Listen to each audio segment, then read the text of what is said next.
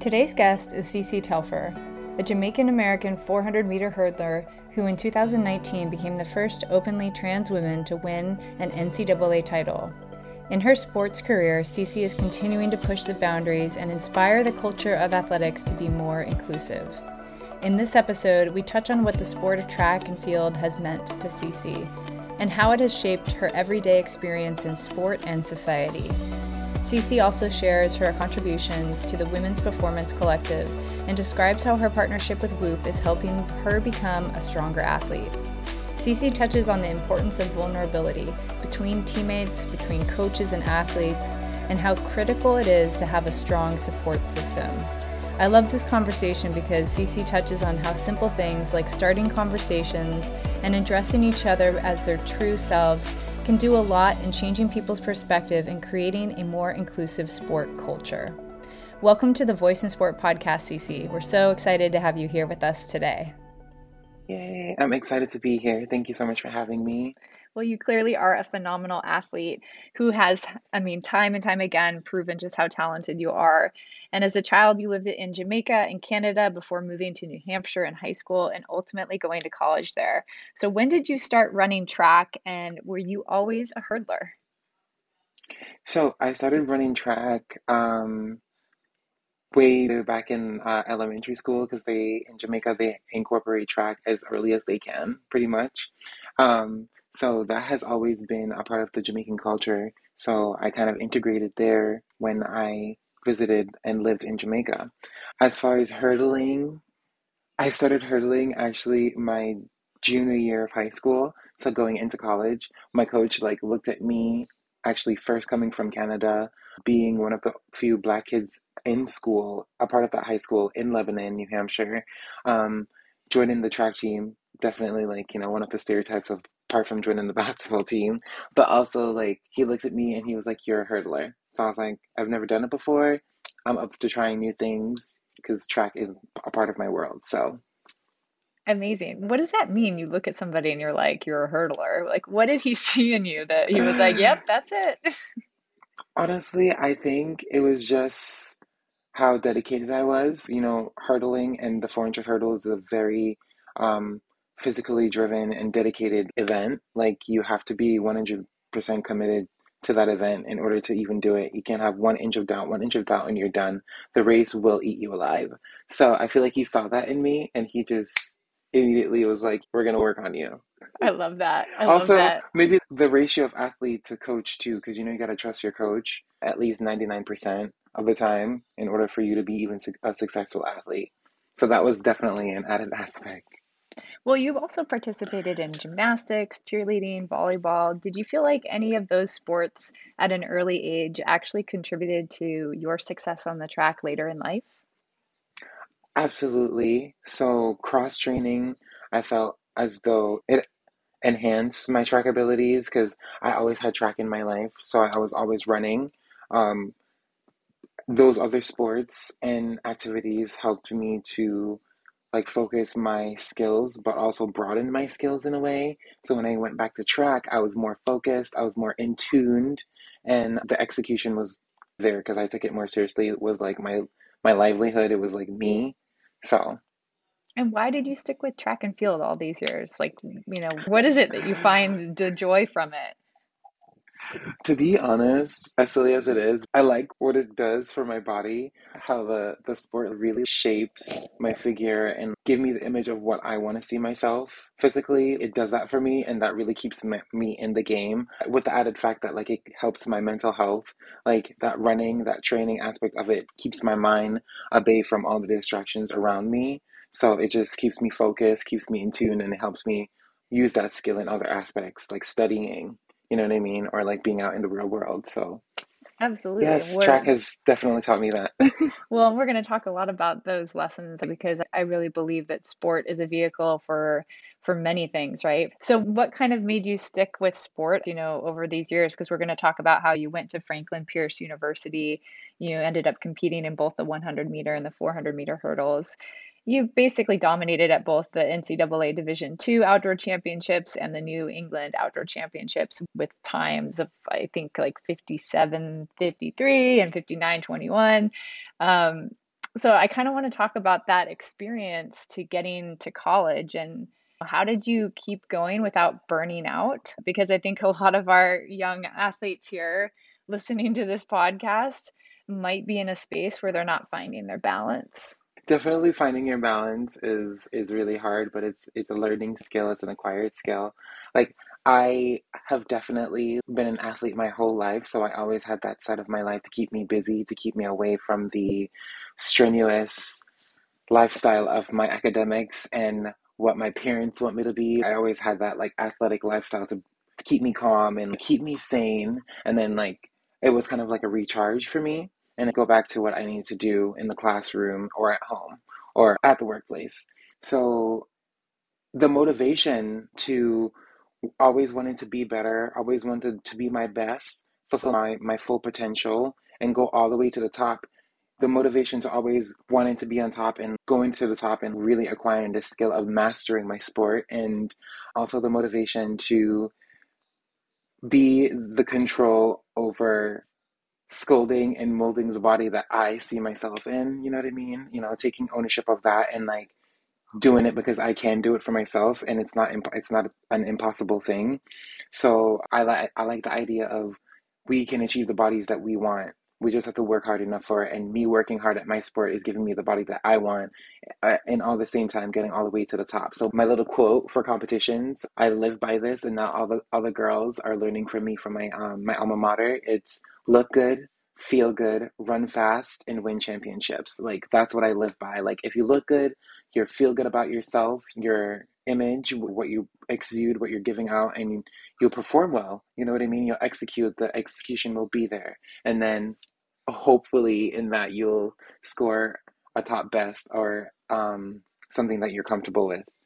Yeah, I think look good, feel good, play good is definitely a phrase that even I, growing up playing sports, would say to myself. And I think one of the things that that is tough about that comment is the look good part, right? Like I think there's a lot of compare body comparisons that happen in sport and especially yeah. when you're transitioning from like high school to college and your body starts sh- shifting and I I worry, right? Like a little bit about sometimes that look good part. So how do you make sure that like it's look good for your feel good part, right? It's not look good to exactly. try to like compare yourself no. or get in a position Absolutely where you not. go down a bad path. When I say look good, I'm thinking of the mental state, right? Looking good is the mental aspect of it. If you go out there looking the way that you're comfortable seeing how you look, then nothing else around you will will distract you. Nothing else can fade you, right? Whether that be you putting up your hair in a bun that day, or you letting your hair down, or you chopping your hair off. Like you, whatever you look in that mirror for competition day, and you're like, all right, it's go time. I feel comfortable. Like I'm good w- with what I physically see in the mirror, nothing else can faze you. At that point, you're thinking execution, execution, execution. Don't get me wrong, with the nerves and everything, with being a, an elite athlete, there is a uncomfortable nature in competition and performing, and you're just gonna have to be okay and you get used to that. What would you say to girls out there that might be struggling right now in their like first couple years in college with that transition, going to college, like from high school to college, and might be comparing themselves too much to other people around them. Like, how do you stay centered on yourself and that your body is beautiful the way it is? How do you not compare? What advice would you give to the girls that might be in this comparison trap? Right. So, the advice that I would give to this comparison trap, as hard as it is, is to focus on yourself. They used to say, focus on the, the plate in front of you because if you watch others eat their plate, your food is going to get cold. So, while you're putting all the energy into you know, watching them and looking at their physique, their makeup, their body makeup is different from yours. Put the energy into your body and what you want to achieve and what you want to get out of it, and will come with the patience and the drive, right? And that's what I've been focused on my whole like my whole athletic career since I was a little kid, you know?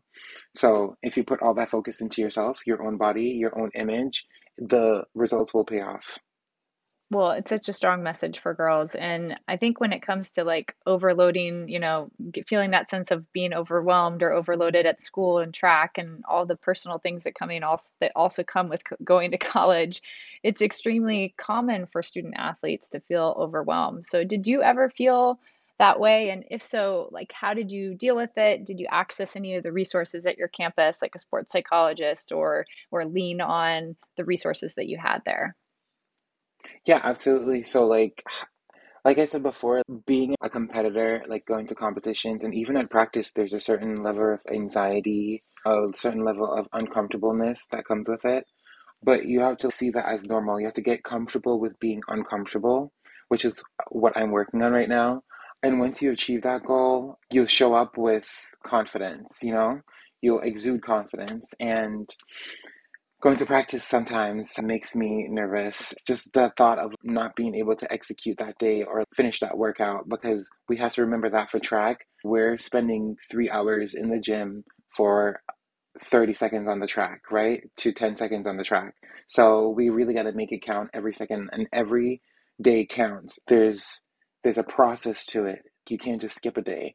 So we always got to think about that and it's a lot going on and being overwhelmed you got to remember to center yourself and at the end of the day just have fun with it because sports is supposed to be fun and we're supposed to learn from um, failing you know? It, it helps us grow. That's how i felt relaxed going into nationals. The last thing i tell myself i always get so emotional when i compete because i was so like lucky to be there and so grateful to be on that track. So I tell myself to just have fun with it. Thank you for listening to the Voice in Sport podcast. My name is Cheyenne Knight. I'm a junior soccer player at Howard University and producer of this week's episode. If you're enjoying the episode and would like to get the chance to talk to athletes like her, go to voiceinsport.com slash join to sign up for a free membership and gain access to exclusive episodes, mentorship sessions, and other weekly content. Don't forget to follow us on Instagram, Twitter, and TikTok at Voice in Sport. Now let's get back to the episode. I love it. So, have you ever worked with a sports psychologist, and what have you learned from from like working on like the mindset side of how you show up every day on the track? So, I haven't d- worked directly with a sports psychologist. However, I worked with an athletic trainer with a sports psychology focus, and she has taught me a lot.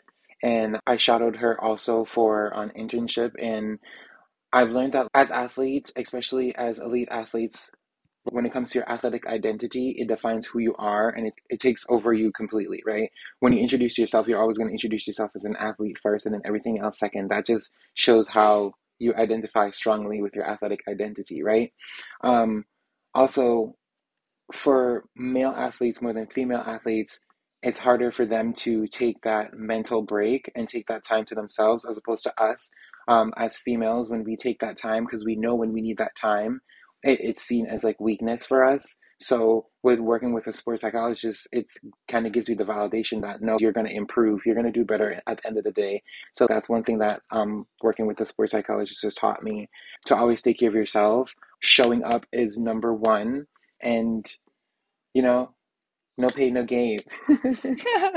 well, we know it's like one of the hardest things of being a student athlete is recovery, or, you know, just this idea that it's okay to take a day off, you know, and recover. And and so we have this great partnership with Whoop, which we're super excited about. And we know that you're a part of Whoop and the Women's Performance Collective. So, yes. you know, congratulations on being part of that really cool so team. But, you know, that must also bring to the forefront for you the importance of recovery. So, how has Whoop helped you with recovery and sport performance? And what do you wish you knew back in high school and college now that you're a little bit more open to a day off? Oh my gosh. Okay, first of all, I want to say I love my partnership with Whoop. I've never felt so connected with my athletic side and to who I am as an athlete. Oh my God, please. Yes, thank you, Whoop. Second of all, it's just working with Whoop and being a part of this initiative has just taught me so much, especially it's allowed me to see the things that I can't see to help me benefit and help me better myself as an athlete and even as an individual right so as athletes we're always searching for the most efficient way of training and i feel like Whoop offers that technology for us to improve efficiently in our training, and I love that. Like one thing that I wish that I knew before in high school that I know now, like, is the little things that matter, like the sleep.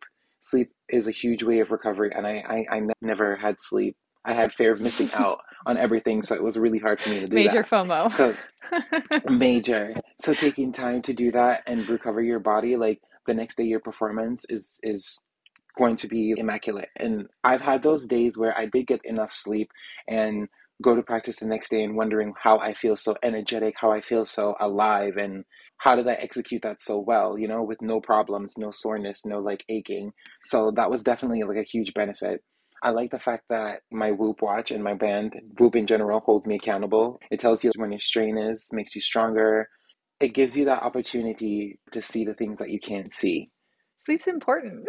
I think it's one of the most important things I've learned um, in this partnership with Whoop as a mom, as an entrepreneur, and certainly as a former athlete. I never thought about it that way. And knowing now that it's one of the most important things to your performance, I'm like, oh, okay, good to know. Right. right.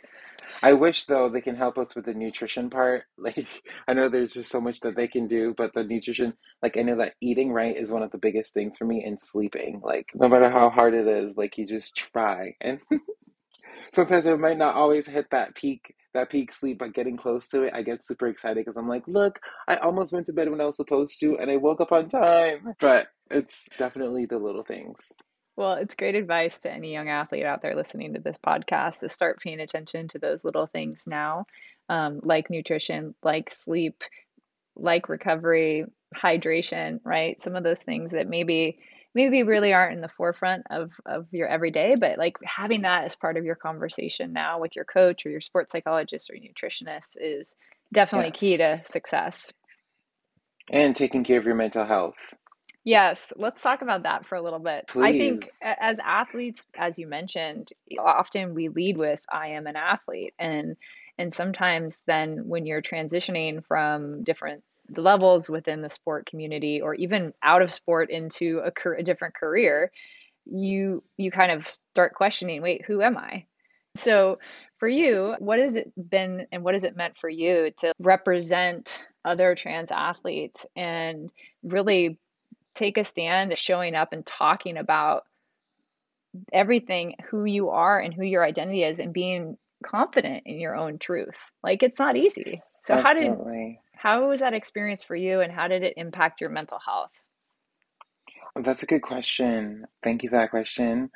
Uh, it's definitely not been an easy road. However thinking about what i'm doing and how it's benefiting the athletes behind me and athletes coming up and athletes that are looking up saying that's somebody like me. We look the same, we're the same body makeup, um, we're the same skin tone, you know what I mean? She wears nails. I like wearing nails as an athlete. Like I, I, I hope that they can see that they're not alone for one, and two, that there is a path, there is a way, there is a space, there is a place for them on the track to train, to compete, and to be themselves. We'll be there for you. We got you. So I hope that that's what I bring to the table. And, you know, it helps for me looking back, I didn't have that research part of me to see somebody in my position and but there were other athletes like me um i wouldn't say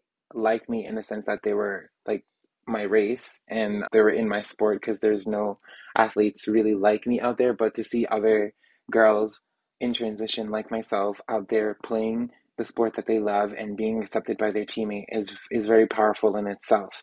So myself being different, being a black girl, I offered myself to my community and to the sport to you know continue this journey and to go all the way to the top so that other girls like myself um, that see me know that we see them and that they can do it too you know i'm offering them a road to be on that path and stay on that path, you know? I feel like sports sometimes like to give off this inclusive environment, but when their inclusivity is challenged, it prevents the students and girls like myself who really have potential to stop doing what they love because when that when they're challenged, they turn us away. You know what I mean? They, there's no inclusivity for us. There is no environment that shows us that we belong and we matter and that there's a place for us. So, me doing this and getting all the way to the top and doing what I'm meant to do because my time and my journey is not finished, long way to go will hopefully open up that door and and show that that inclusivity and that girls like me belong and we're here to stay. To continue listening to this episode, please go to voiceinsport.com and sign up for free. Cece goes on to share how her personal experiences have helped to shape the woman she is today and how she plans to support athletes following in her path. Head to minute number 18 to get started on voiceinsport.com. This week's episode was produced and edited by Viz creator Cheyenne Knight, a soccer player from Howard University. We are so thankful for Cece sharing her story with us today we are so excited to see all the incredible things she will achieve in sport and beyond in the future. You can follow Cece on Instagram at Cece Telfer. And please subscribe to the Voice in Sport podcast. Give us a rating and review on Apple Podcasts and send this episode to a friend that you think might enjoy the conversation. You can follow us on Instagram, Facebook, Twitter, and TikTok at Voice in Sport.